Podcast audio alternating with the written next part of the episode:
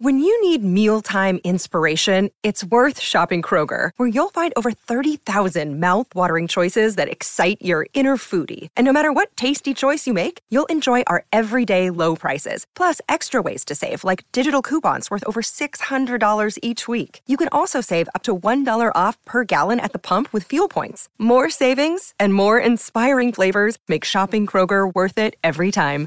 Kroger, fresh for everyone. Fuel restrictions apply.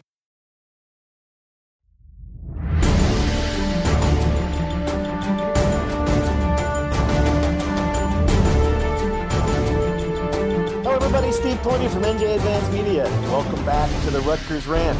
I'm joined this week by James Kratch. Keith Sargent has a well-deserved week off. Kratch, how you doing?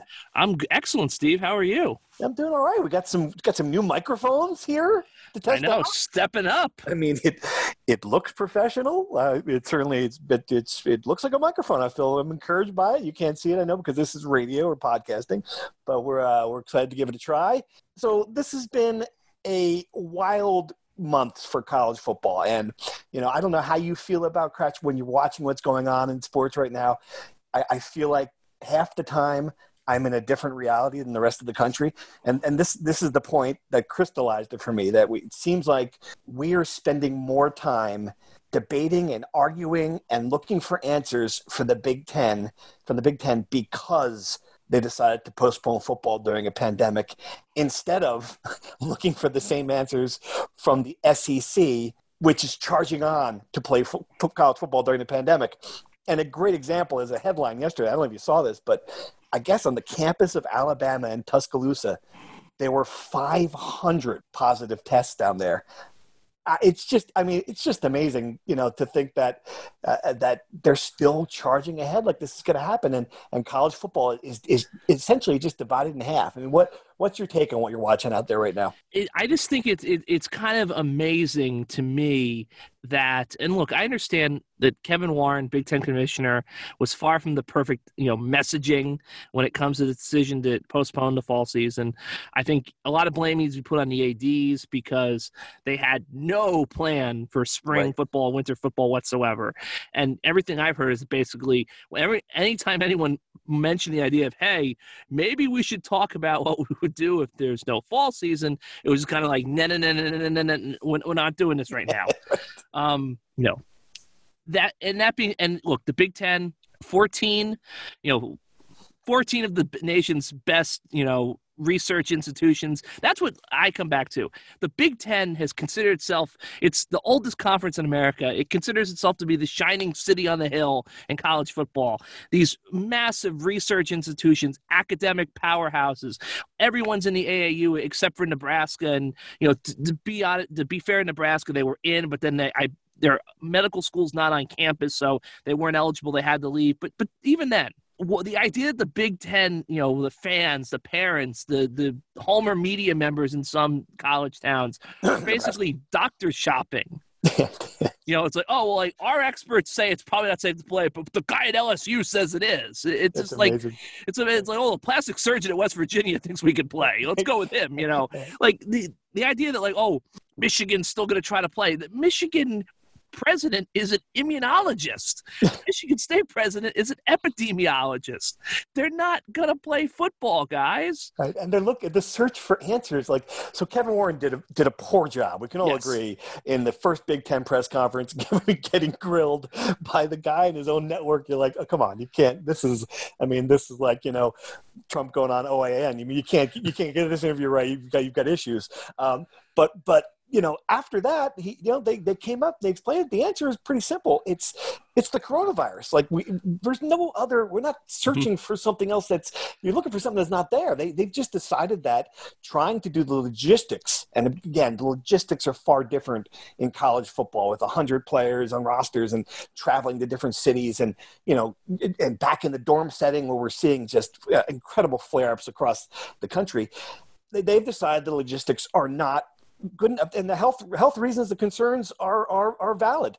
So for me when i see that if you're a parent you say okay of course you know But then you see what's happening now. Even the ACC, to me, which is amazing when you see North Carolina had to shut down its campus down there.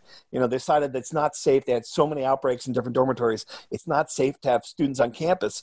And the reaction from Mack Brown, the football coach, was, "Well, that's good. We get rid of the students. We'll have a better chance to play football." I mean, the the idea, just the whole thing about college football being, being an amateur sport, just throw it out the window. It's just garbage. I mean, there's no no chance that model is broken. And, and, look, I agree with the people that say that the Big Ten should do what the Pac-12 did and let let the doctors talk on the record and you know put out the full reports. I think there should be greater transparency. It's 13 public schools, you know, in Northwestern. But that being said, I don't know why people are surprised by the lack of transparency because these schools wouldn't even tell us what the testing results were. A lot of them. Right. I mean, R- Rutgers would. I mean, Rutgers wouldn't even really confirm what teams besides the football team and the men's basketball team were actually on campus. Yeah. You know, so like it just yeah, it was like a who's on first game. So I don't think anyone should be surprised that the Big Ten hasn't had transparency because honestly they didn't make their schools be transparent and and I think that another issue too was that the range of you know Northwestern shut the entire football program down because they had one turned out to be false positive. Meanwhile, Illinois, a couple of hours away, came out and said, like, we had 27 kids test positive one time or another, and we never stopped practicing. So I think it's it's tough in that sense. But you're absolutely right. You know, the the ACC schools have basically said, admitted, and I, you know, I know the SEC is not going to start until late September, but I have to imagine one of those schools is gonna is gonna shut it down at some point. But look at Conference USA; they they postponed every fall sport but football. But football, I know it's just so amazing. It's, it's amazing what must those kids think? Uh, all right, so we heard we finally heard from Greg Schiano. Um, you know, it's been a week, but I think it's worth revisiting. Uh, you know, unlike a lot of his counterparts, there was no pounding on the table or grandstanding or anything like that. I don't think that should surprise anyone who who who knows Schiano and knows what he's about.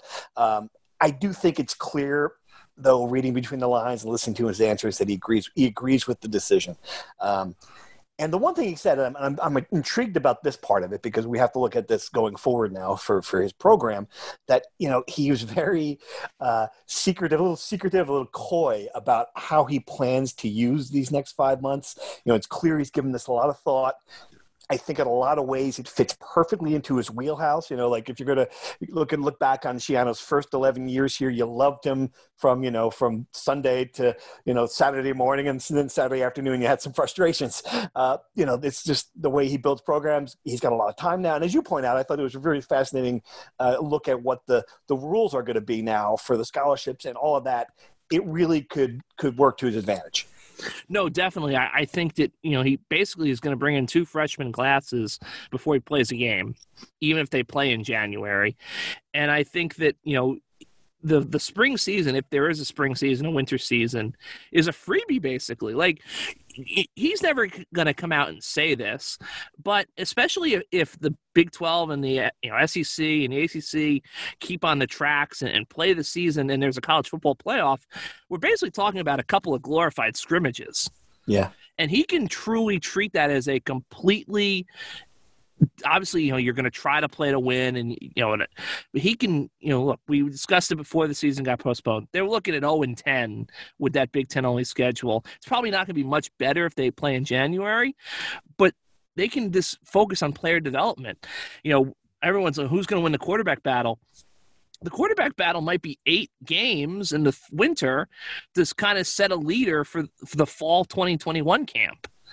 You know, you can play a lot of kids, you know, young guys. You can play guys who are kind of on the bubble, and you don't know if they're going to help you out long term or not. And I think with the with the with the scholarship rules, with the fact that you're going to ha- raise the limit, that guys get the free year, it's going to encourage more guys, I think, who are maybe not going to play as much to move on. You know, especially since now they've got a, extra year to go play with. You might have a lot of guys who were not going to play, but now they can finish up, get their degree, and go someplace with a year, two years to, to play you know, at a different level or a different school, and then that frees up scholarship space. And we know that Schiano has proven he's a master of manipulating numbers to get as many kids in each class as he can. So I think it's a chance for him to kind of really. We thought he was going to turn over the roster significantly, and he has, but now he can truly turn the roster over. And frankly, if he does everything right with a little bit of luck, I think this could be a bowl team in 2021. Wow, that, that's quite a fall thing. of 2021. Obviously, I think the spring still going to be rough no matter what happens. But again, all the pressure's off the, the, the first season now because it's going to be this weird kind of unprecedented alternative season that doesn't even count towards eligibility. Do you this do you think this is really going to happen? And and people are bullish on it, and I, have seen that now. And there's talk that you know, of course, we've discussed it on this podcast that that the TV networks are going to love to have some Big Ten football when you know when the NFL season especially is over. But the problems that the obstacles that stood in the way of having it in September really aren't going to be gone in January. You know, the, the heart issues are, are still that was mm-hmm. a big reason. There, you know, the vaccine. There's no there's no sign that you know that's going to be readily available. I mean, do you think that they're going to play in, in, in the spring based on what you've seen? I do for a couple of reasons. One, I think that if the other schools, you know, and the other conferences manage to play in some form, there's going to be a tremendous amount of pressure on the Big Ten and the Pac-12 to play. You know, I think the hope is that you know we're we've made advancements against this virus by then. But then again, when you when they canceled the NCAA tournament in March, I never would have thought we'd be sitting here. Right. Um, you know, I think the, the third thing is it, it's. I mean, it could split everything in college sports, but it's about the money. You know, I, I was I did talk to a, a sports lawyer um, for his Q&A I'm doing NJ.com in the next couple days. And he said that, you know, the way these TV contracts work is that uh, the networks, you know, ESPN, Fox, whoever, they give the conference a big chunk of the money up front. And then usually they get there's a chunk of the money at midseason, and then sometimes sometimes it's two payments, sometimes it's three installments. Well, the thing is, the Big Ten maybe has gotten some of that money already, but when there's no games played, Fox and ESPN have every right to go rebate time. We we get our money back. So if they have that money in hand, I tend to think they're going to do everything they can to keep as much money as they can flowing. And to present those games, I mean, look, I know Bill Moos, Nebraska AD, who we've been talking about a lot on this podcast lately, had this idea of, well, I think America's going to be tired of college football. I mean, come on, Bill. like, yeah. I don't like the the idea, like whatever the XFL ratings were before that got shut down because of the pandemic. I think the Big Ten games are going to beat that. Oh, of course, of course it's, they are. I mean, and then at that point, it's like, which would, what do you think ESPN would rather have? Uh, like Ohio State, Michigan on a on a Saturday afternoon, or like Nuggets Magic? Right. I think yeah. they're going to take that. So I, I, thought that was a little bit silly, but again, I think it's going to come down and like the dome idea. I, I get it but I also don't get it because you're going inside, and obviously, if they go with this dome approach, there's not going to be any fans in the stands. And I guess that you know, but I also feel that they're so desperate to play basketball, which I'm sure we'll get to in a second, that they're already throwing out this idea of bubbles. And I feel like once yeah. the basketball takes the jump and the, and they, the bubble happens, then football is going to try to do it. So, yes, I do think they will play. I don't think they're going to play a, a, full season. I would guess six to eight games. And maybe, you know, you, you have the Big Ten title game and maybe a Big Ten champion, the Pac 12 champion play in the Rose Bowl, although the Rose Bowl probably already was played.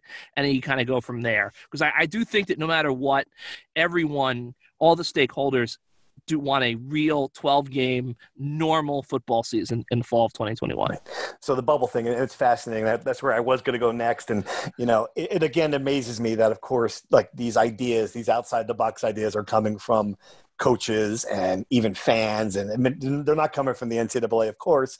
But uh, Kevin Willard, I mean, this Seton Hall coach had an idea. Jerry Carino, from give him credit for from uh, our competitor Gannett, uh, wrote a column just about what he thought would be one way of handling this. Uh, I think Steve Pikiell has talked a little about this. You know, and, and it's the idea you can't possibly bubble a college basketball team for four months. No. But if you do it, if you do it smartly and you have, you know, you, you, you have different uh, levels of it, different, you know, time periods of it. I mean, eh, there are, there are ways to do this. No, there there are definitely ways to do it, and I, I think that you know the way I, I, believe Jon Wilner from the Mercury News wrote about the Pac-12. It was the the idea that you know, let's say it's you, you get a plane and you put the USC and UCLA men's and women's basketball teams, and then you fly out to Oregon, and you're going to basically play over a week. You know, your round robin or USC and UCLA, both their basketball teams are going to play both of their games against Oregon and Oregon State. and you're just going to knock them all out in a week, and then you send everyone home, and then you kind of take a couple days off, and then you know, Washington and Washington State come to USC and UCLA the following week and you play all the games around again. I do think you can do that. You could send four big, you could send Maryland, Penn State, and Ohio State to the RAC and everybody plays six games and then goes home in a week. You know, you could do something like that. I think you can bubble the NCAA tournament. I don't think that would be too big of an ask. You know, you might have to do it all in one central place, and a place like Indianapolis probably could handle that because if you think about it, you're going to be kind of kicking half the teams out every other day. Uh, but I don't think you can do a full season bubble. But I don't think they're going to try to do that. I think they're just going to try to be smart potted up. Um, obviously, the Pac 12's already made the decision. They're not going to play until January 1st. I think that was a little bit early. I thought the Big Ten was going to go that direction, but they decided not to. But I, at the same time, too, I just feel like I do think the NCAA will be more involved just because they can't have a second straight year without March Madness. Right. Right. Like yeah. th- that that like I know people said football not having football is Armageddon and it may be, but like you truly are it's an extinction level event if there's no more NCAA tournament this coming year. The problem is you're still talking about college students, and I and I understand that. All right, the you know the Rutgers hasn't had a positive test yet. They've managed to you know the fact that they can be sort of isolated in, in their facility to a degree, away from things. The kids aren't on campus. It, it makes it it makes a big difference, but so many work, so many moving parts, and only we've we've learned this. It only takes one. It only takes one. Yeah, it's a very fragile. It's a very fragile kind of it, it bubble environment, and you know, I, I think the, the but the big key is going to be like when we get to November, where is it testing at? You know, do we have reliable antigen tests? Does this new saliva test at Yale with the NBA, is it? Can you kind of crank it out? Because I do think if you can kind of crank out all these tests and test repeatedly and test quickly, you've got a shot at this. But if we're sitting here in November and things really haven't changed, and we're sitting here in January and things really haven't changed, you, you, they're really in trouble. Right, right. All right, let's move on to some Rutgers Insider questions. As always, we appreciate you guys subscribing. NJ.com and, text. NJ.com text. You get our exclusive insider stories as well. It's the best deal in journalism right now. That's what I can call it because I'm biased, of course. Um, a lot of good ones. And I, this, I want to lead off with this one because I do think it is a fascinating discussion. If Jim Delaney was still the commissioner of the Big Ten, would things have been handled differently. And it's it's funny because you know I, have talked to people around uh, the league who have asked that same question. Even one of them presented the uh, said to, said to me why why couldn't they have just brought him in as you know as a consultant? Which is of course impossible because he is such a towering figure in in the history of college athletics. I, I do believe certainly if he was involved in this, you would not have had what you saw in the days after the decision with Nebraska and talking about trying to find a schedule and Ohio State even walking halfway down the driveway, looking around, seeing if there's someone that could play. I mean, I don't think you would have had any of that nonsense because of just, you know, just who, who he is as a figure in the, the league's history would they have come to a different decision? What do you think? No, I think they would have come to the same decision. My guess is that the messaging would have been better. And I think that, frankly, Jim Delaney would not have allowed the presidents and chancellors to hide behind him. Right.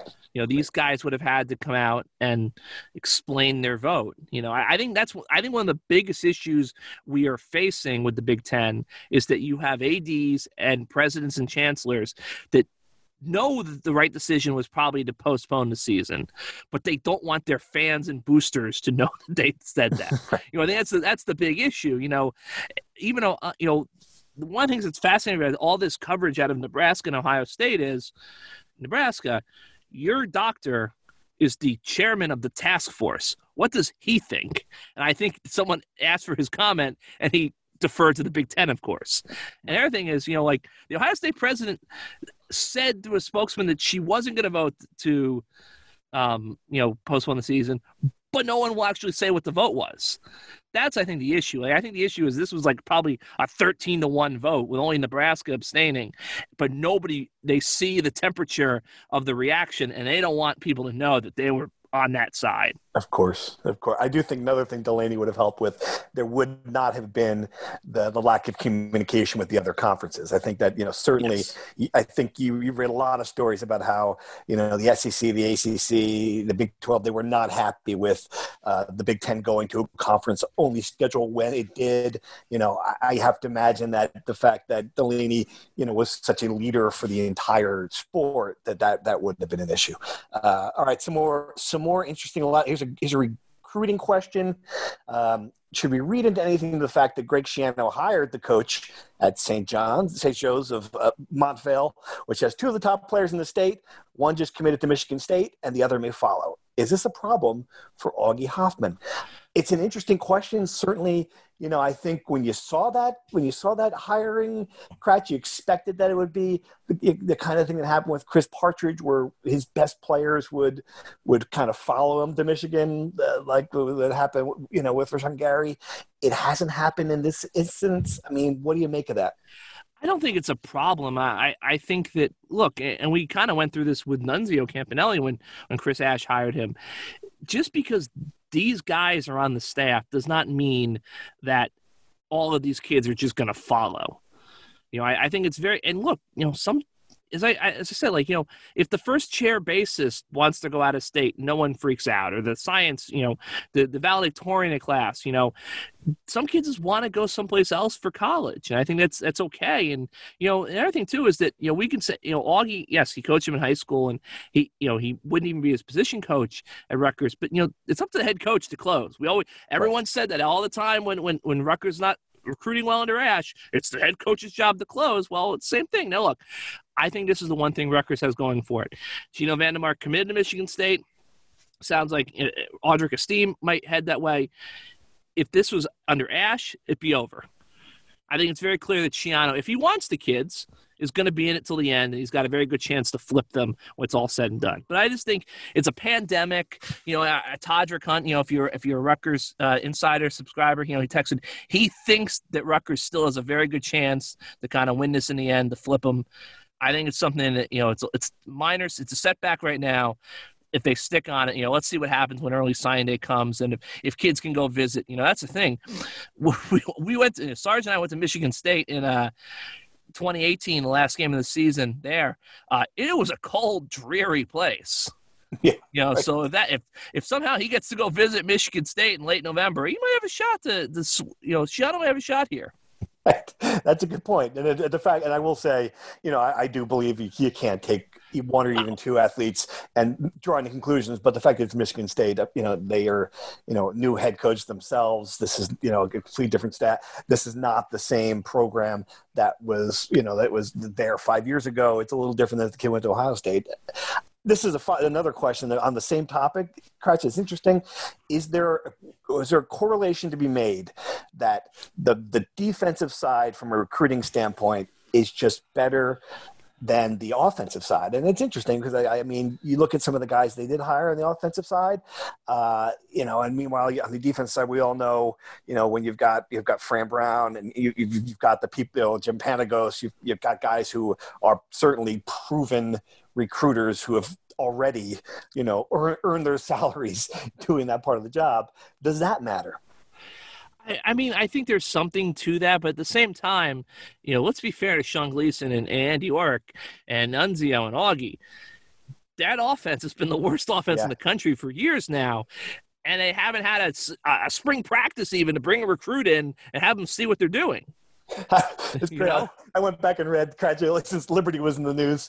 I went back and read what we wrote when Liberty came up here to play, and it was like there was some. I, I had had a nugget that you know that they had thrown a pass you know, that was that Johnny Langan threw a pass that was like 47 yards, and it was more passing yardage than they had in the previous two games combined. Yeah, and you, I mean, you just forget, you just forget, like, oh my god, that happened. Like it was just that's how I mean, really was historically bad over the last few years. Yeah, no, so I, I think that's part of the issue. It's just that, you know.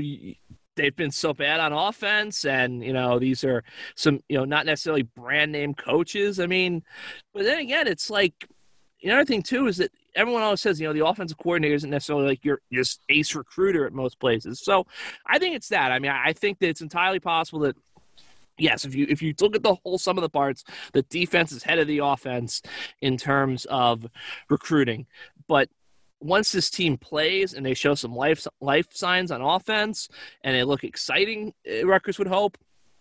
I think maybe things snap snap up a little bit for the offense. Can, can I tell one more Liberty joke? So yes. I, I, don't know. I, I don't. I can't give the credit to have, whoever tweeted this at me or whoever I saw it, but I guess someone on one of the Rutgers message boards asked the question: Did Jerry Falwell Jr. come to the game in Piscataway, or did he just watch? I thought that was.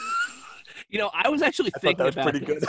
I was actually thinking about this. Like, what would the funniest and this probably is a great podcast topic. And if people should text us, if you're nj.com slash text subscriber, um, also nj.com subscribe if you want to subscribe to the entire website, and then or tweet at us. What would the funniest four team college football playoff be this year? Like, if at the end of the year there's only four teams left playing in the country. Yeah. So I figure it's like it's like the winner of the Army Navy game is one. I figure the SEC champion and the runner up because you know they're going to play. But like like Liberty could be the last team left on the road. Could be, yeah, yeah, absolutely. Like a Liberty BYU playing game.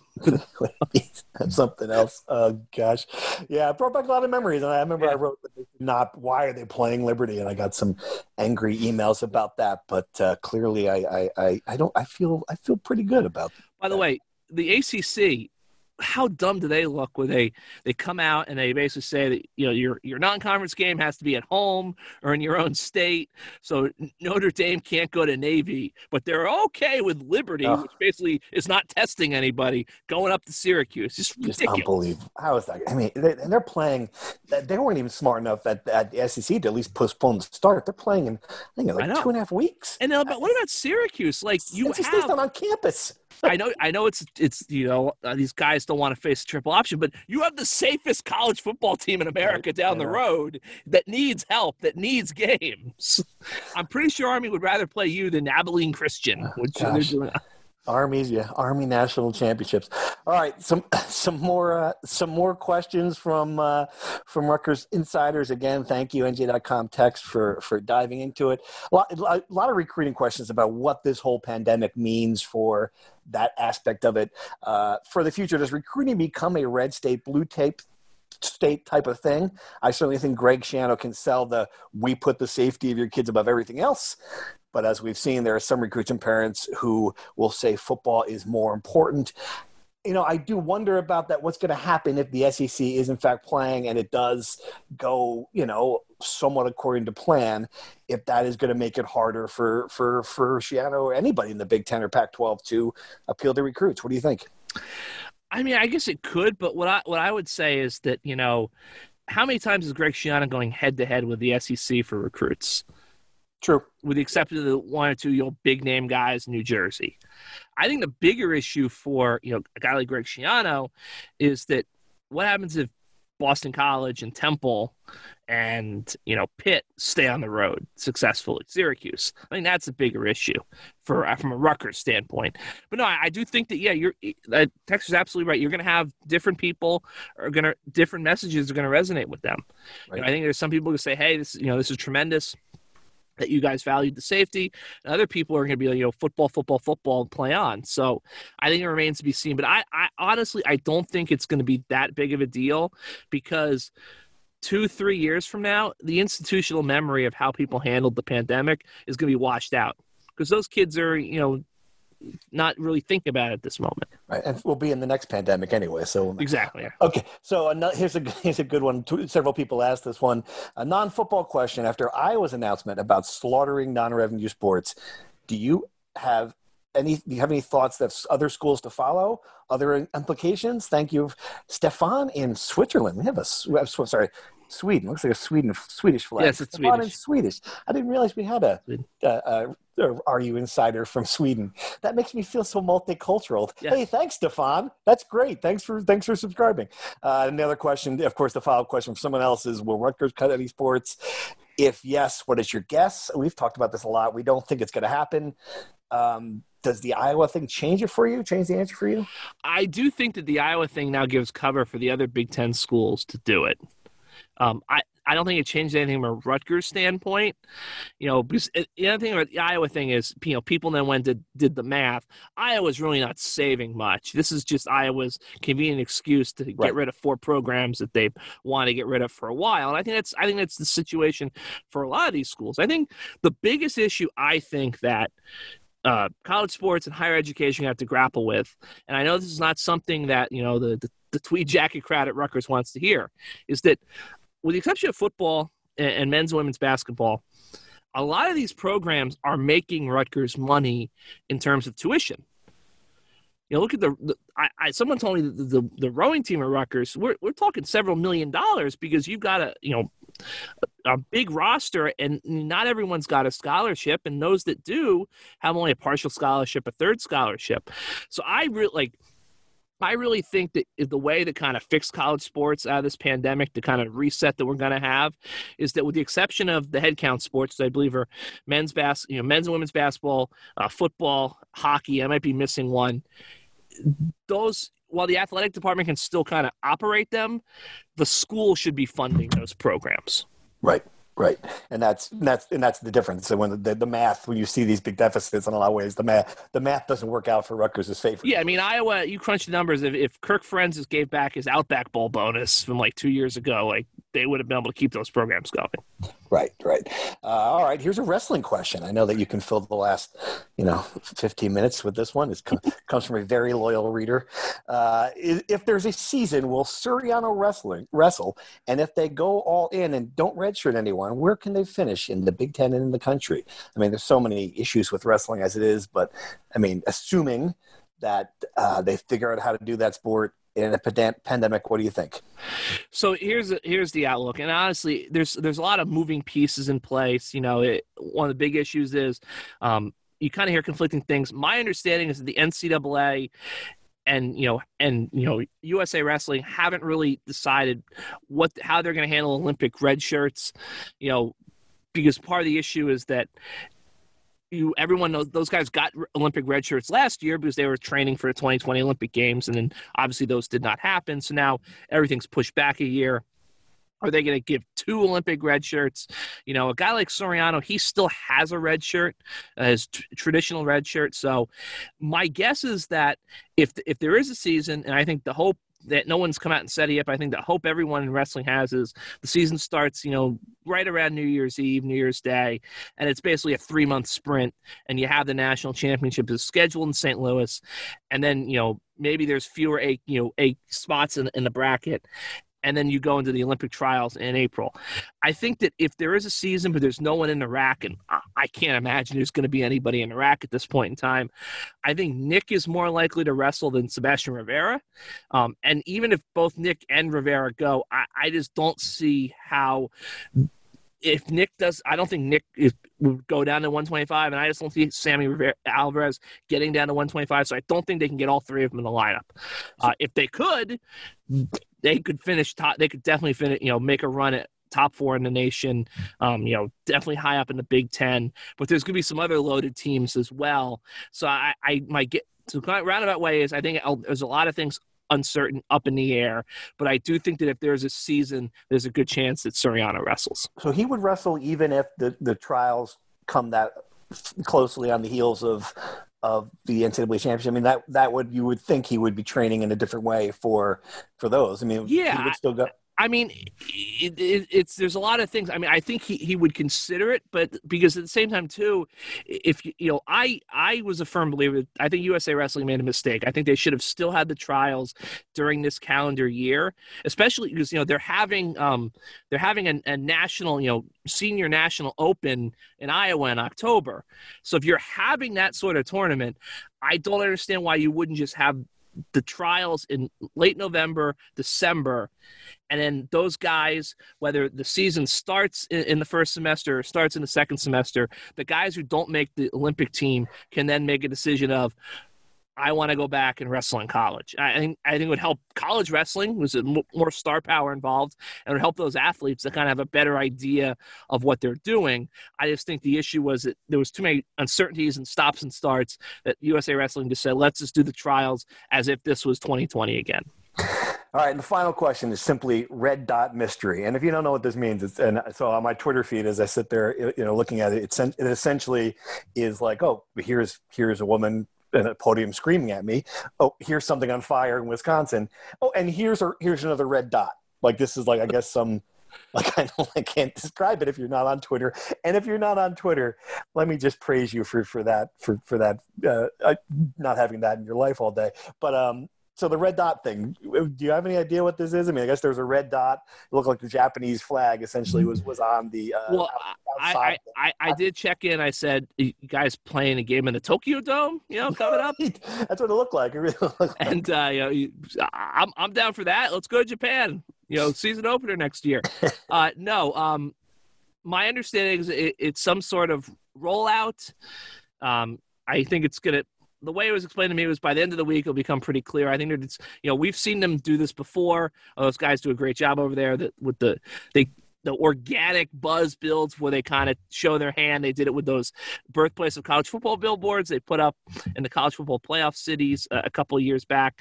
Um, I think that's what's going on here. So my understanding is that it, this is something they're very they think is very important and a big deal, but I, I would not expect an earth shattering reveal at the end of the week. All right, so we'll. That's just going to be some suspense. Hey, something to look forward to, right? That the red dot mystery will be resolved. All right, that's all I got. You got anything else? Anything else that we that's forgot to talk about? All you got. All right, everyone. Thanks for listening. We'll be back soon. I hope with another edition of the Rutgers Rant. Until then, take it easy.